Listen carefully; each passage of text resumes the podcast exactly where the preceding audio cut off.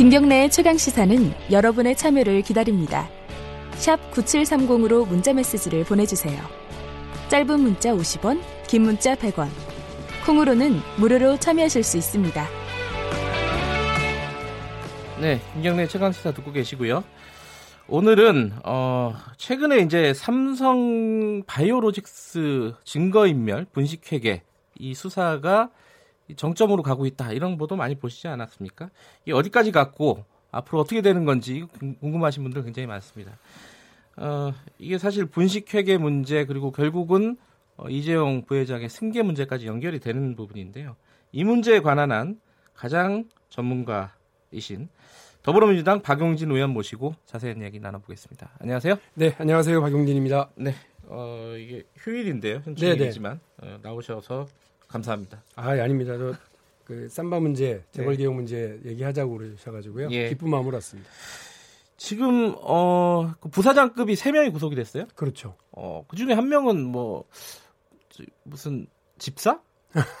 집사까지는 아니죠. 이제 재무 담당이죠. 금고지기. 금고지기. 네, 집사 그러면 괜히 또 이렇게 뭐 예. 약간 사람이 좀 비굴해 보이는 이런, 모, 이런 모양새인데요. 금고지기 재경 재경팀에 있고요. 아주 오래도록 이건희 회장 때부터 아, 그 역할을 담당했다고 그러니까 음. 어, 상당히 깊숙이 내부 문제라든지 어, 이, 이 회장 이 부회장으로의 승계 문제와 관련돼서 많은 열쇠를 쥐고 있지 않겠나 이런 생각을 하고 있습니다. 근데 요번에 구속된 거는 사실 증거인멸 관련된 거잖아요. 어, 그러니까 지금 지금 수사로 이렇게 많은 분들이 구속이 됐긴 했습니다만 네. 원래 아시지만 본 본 본류는 그 삼성 바이오로직스 분식회계 사건, 그렇죠. 회계 사기 사건인데 음. 이거를 숨기던 일을 모의한 사람들을 지금 쭉 구속을 시켰거든요. 그렇죠. 그 그런데 사실은 이, 어제 구속된 예. 어제 구속된 그 이 부사장 예. 재경팀의 이 예. 부사장을 기점으로 어, 삼성바이오로직스 본류 그러니까 증거 인멸이 아니라 회, 회계 사기 사건과 관련된 걸로 직접적으로 들어갔다 이렇게 보시면 될 것 같아요. 네, 그러면 이제 남아 있는 게 그 예전 미전실 예전에 미전 미래전략실이라고 불렀는데 예. 지금은 이제 사업지원 TF라고 삼성전자 사업지원 지원 티어. 네, TF 사장 정현호 씨라고. 네, 그분이 핵심이죠. 이분이 이제 그 이재용 부회장의 최측근이다. 네. 그러면 이 사람도 수사를 하게 되는 건가요?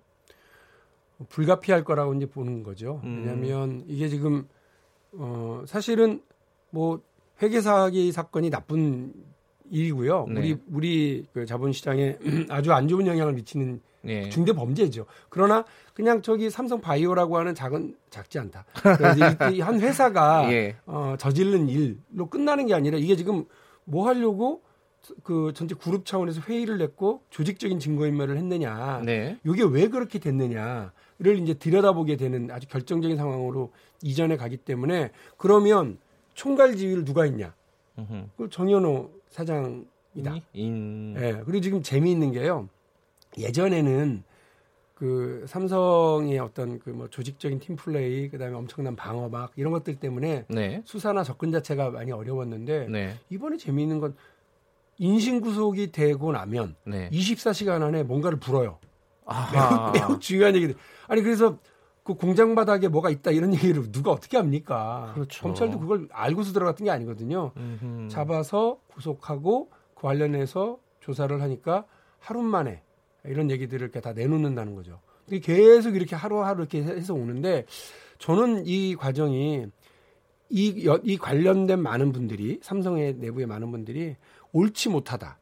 음, 음. 어, 이건 나라를 위한 일도 아니고 우리 회사를 위한 일도 아니라고 하는 걸 알고 있으면서도 어쩔 수 없이 역할을 하다가 네. 구속이 되고 나니까 그냥 이렇게 다 이야기를 하고 있는 것 같다는 생각이 듭니다. 그러니까 예전에는 회장님을 위하는 게 곧 조직을 위하는 일이고 예. 곧 국가를 위하는 일이다. 한국 경제를 위한 길이, 길이다라고 생각했던 분들 분들이 많았다면 네. 지금은 우리 국민들의 상식과 민도가 달라졌다 이렇게 봐요. 그래서 그냥 막 술술 이렇게 불고 있는 거 아니냐는 생각도 합니다.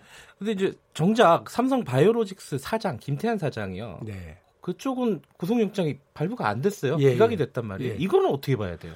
재밌는 건 이분이 나는 무죄다. 어? 네. 어? 떻게 이런 없었던 일이다라고 전면 부인을 한 게 아니고요. 그래 맞다. 나도 그 회의에 참석했는데 황당하더라. 어, 어 나는 아무 말도 안 했다. 아, 네. 들었다. 네, 그렇게 얘기를 한 거예요. 그러니까 아하. 이분은 주동적으로 역할을 한 게 아니고 네.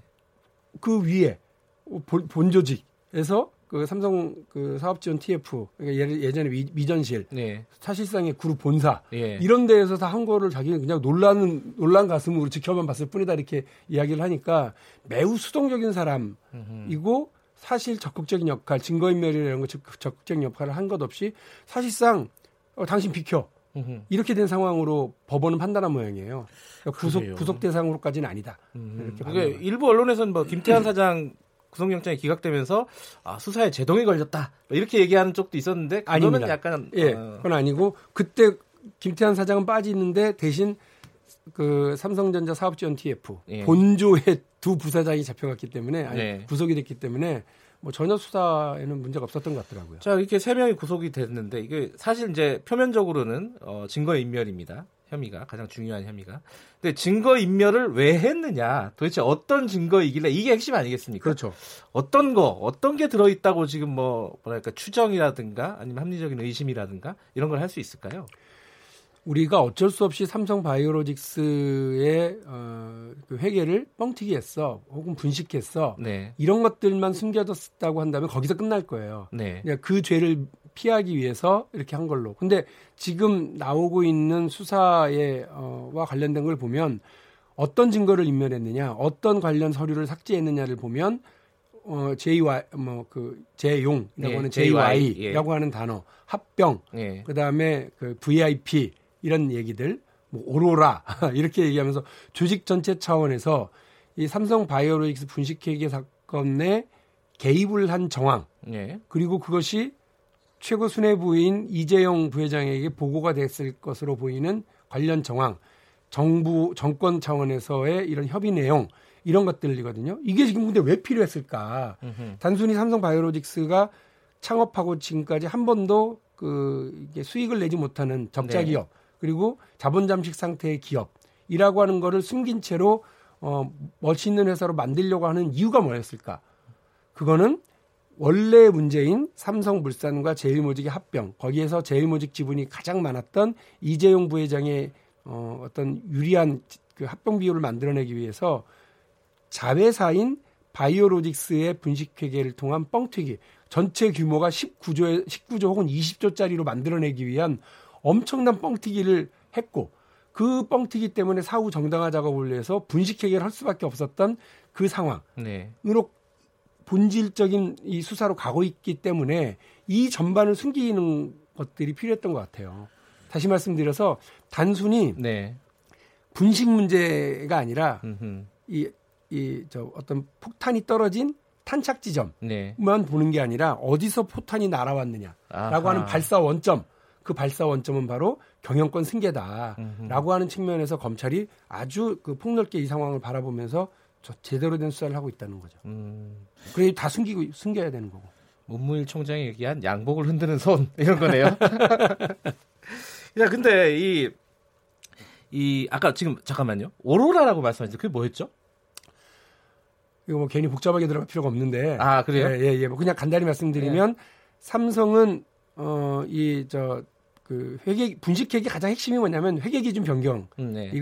네. 그래서 종속회사를 이제 뭐 그뭐 뭐 관계회사로 정리한다. 네. 아, 이게 얘기 복잡하게 나가면 안 되는데 네. 어쨌든 자신들이 이 지배력을 잃어버리니까 이렇게 네. 할 수밖에 없었어라고 얘기를 했는데 그거는 오로라 계획이라고 하는 건 그게 아니고 오로라 프로젝트는 어그 바이 그 어, 바이오에피스의 지분을 다시 회복하기 위한 계획. 아하. 지배력을 잃어버릴 생각이 전혀 없었던 음흠. 삼성 전체 차원의 계획. 그러니까 어찌됐든 그 오로라라는 단어로 검색해서 그 부분도 다 삭제를 했다. 예, 예, 예. 이, 이, 부분도 그 분식이라든가 승계라든가 이런 부분과 연관이 다, 다 되는 내용이다. 다 그렇다는 겁니다. 예. 그러니까 검찰이 이제 아까 말씀하신 이재용, JY, 합병, 뭐 오로라 이런 것들을 검색해서 삭제를 했다는 거는 진술을 다 확보를 한 거고요. 네. 지금 상황에서는 이제 그 부분 쭉쭉 올라가고 이제 조금 있으면은 어, 아까 말씀드린 정현호 사장 최측근이라고 하는 이재용 회장의 부회장의 최측근이라는 정현호 사장까지 소환을 할 것으로 지금 보이는 상황이고 그러면은 궁금한 거는 이번 사건으로 이재용 부회장이 또다시 검찰 수사를 직접 받게 되느냐.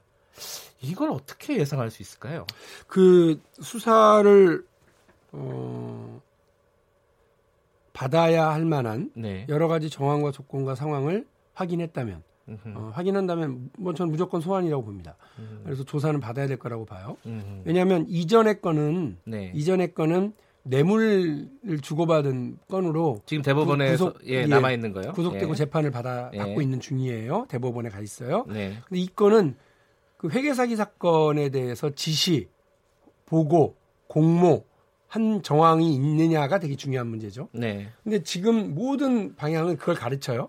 그러니까 이미 앞서 재판을 받았던 그, 그 뇌물 뇌물을 주고받은 관계에서 경영권 승계 문제를라고 하는 이득을 취했다라고 네. 하는 걸로 재판을 받고 있는데 이 건은 다른 것 같으면서도 같은 겁니다. 음흠. 그래서 그 경영권 승계라고 하는 그 포괄적인 작업이 있었다고 하는 것이 그 회계 사기 사건 네. 전체를 수사하다 보니까 나타나고는 있거든요. 네. 그런데 삼성 그 그룹 차원의 디펜스 전략이 뭐겠어요? 이번에도 이 부회장님은 전혀 모른 채로 우리가 알아서 한 거다. 음흠. 이게 되겠죠? 예. 그러면 아니 부회장이라고 하는 자리가 그렇게 어, 이 회사의 중대한 사항 무려 7명이 구속되고 네. 부회장급 3, 명이나 잡혀간 부사장급 예. 어, 부사장급 3명이 잡혀간 이런 엄청난 사안에 대해서 모르고 있었단 말이냐. 예, 그분은 원래 그런 걸 모르시는 분입니다.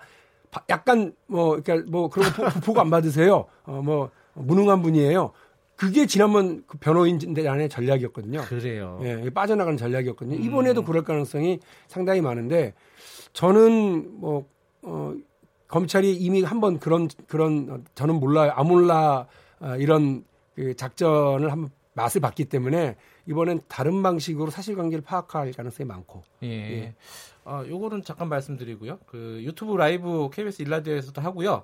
박용진 TV에서도 지금 실시간으로 아이고, 보실 수 있습니다. KBS에서 제 저희 방송을 소개해 주셔서 너무나 감사합니다. 아마, 아마 이제 박용진 TV에서 나중에 녹, 녹화를 뜬 것도 새로 이제 업로드를 하겠죠. 예, 예, 그렇겠습니다. 많이 봐 주시고요. 근데 그 이혜정 부회장의 그 뇌물 수수 건은 지금 대법원에 계리 중이잖아요. 네 네. 그 선고를 요번 수사가 끝날 때까지 좀 늦춰달라 이렇게 박용진 의원께서 몇 차례 주장을 하셨어요. 예, 예. 그걸 어떻게 받아들이는 어떤 신호가 왔나요, 혹시?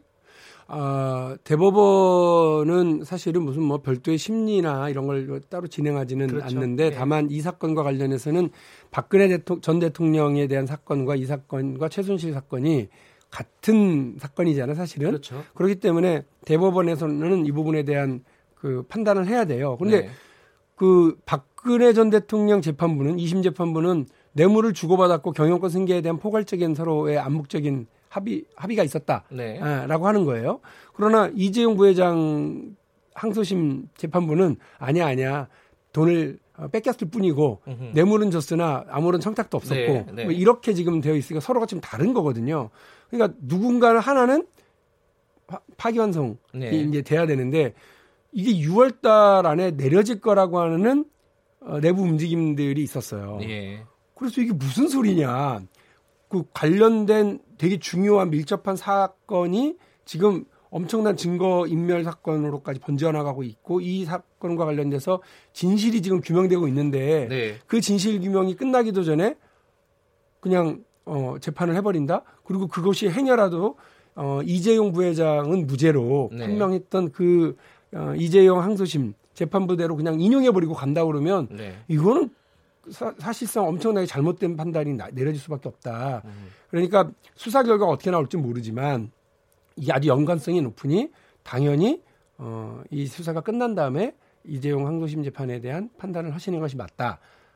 제 이 말씀은 아주 상식적이죠. 제가 법 전문가도 음, 아니고요. 예. 아무것도 아닙니다만 관련된 밀접한 사건이 수사가 지금 거의 막바지에 와 있는데 네. 그거를 모르쇠 하고 재판에 결론을 내리는 건 그게 더 무리한 판단이다. 네. 있는데 또 뭐 보도를 들어보니까요. 6월 달에는 안 하는 걸로 그래서 음. 다시 됐대요. 그리고 제가 알기로 특검 있죠. 박영수, 네. 박영수 특검에서도 두 차례 정도인가를 어, 의견서를 보, 냈답니다. 어, 저하고 똑같은 의견서를. 예. 그러니까 제가 낸 그것이 뭐 사법부에 대한 무슨 개입이나 이런 건 아니, 아닌 거죠. 예. 상식적인 일인 거죠.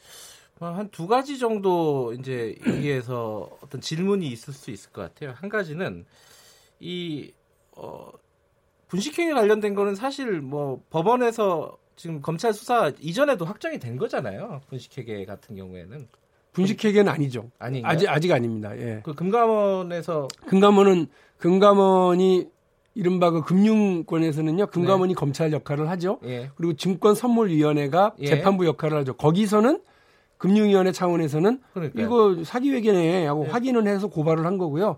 아직 법 어, 법적으로는 법적으로는 지금 이걸 다투고 있는 근데 중입니다. 만약에 그게 그러니까 증선위를 넘어서서 사법부의 판단까지 내려진다면 네. 그러면 예전에 그, 그 제일모직의 인수합병 이런 것들이 그럼 무효가 되는 건가? 어떻게 되는 거야 도대체? 막 이런 어떤 궁금증들이 있을 수밖에 없어요. 그러 그 저도 그래서 판례랑 이런 걸 좀 확인을 해봤는데요. 예. 그 어, 합병 과정이나 분할 과정에서의 일부 뭐그뭐 법적 절차나 오류나 네. 이런 등등이 발견된다 하더라도 그 주총을 통한 그 합병 비율을 의결해서 통해서 된 거기 때문에요. 네. 그거는 어, 거의 다시 원점으로 돌리지 못합니다. 다만 음흠. 이 일을 둘러싸고 손해를 본 측들이 있죠. 그렇죠. 일단 제일모직에는 엄청난 이득을 줬지만 삼성물산 주주들로서는 황당한 비율이었거든요. 이미 소송을 냈죠 그 그렇죠. 주주들이. 예. 이, 이 재판에는 엄청난 영향을 미치겠죠. 음, 알겠습니다. 이게 원점으로 돌리기는 쉽지는 않지만은 네, 네. 어쨌든 뭐 손해배상이라든가 아니면 뭐 책임자 처벌 뭐 네. 이런 부분까지는 가능하다.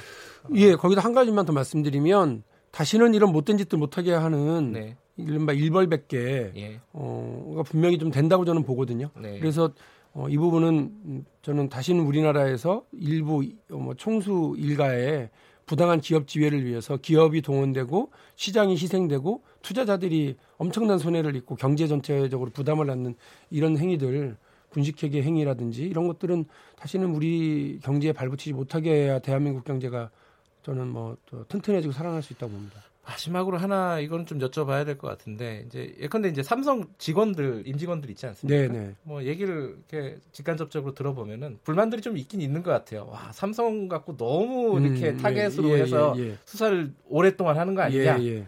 그럼 뭐 이재용 부회장 같은 경우는 뭐 이것 때문인지 모르지만은 뭐 대규모 투자한다, 뭐 일자리 늘리겠다, 막 이렇게 막 얘기하고 있어요.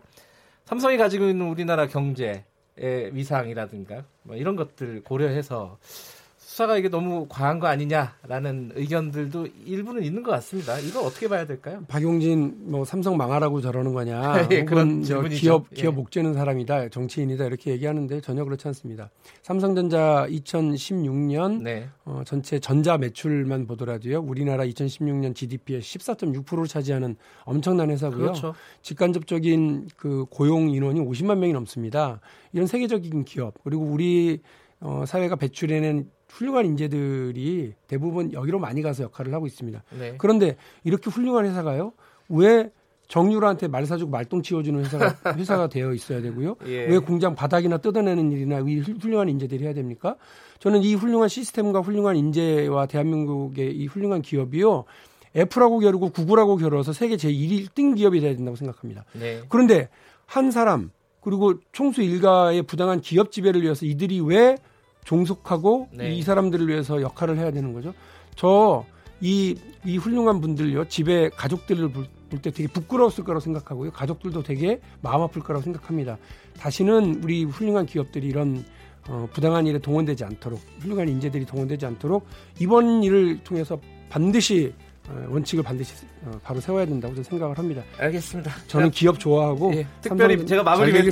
할 필요가 없습니다. 일부 네. 여기까지 하겠습니다.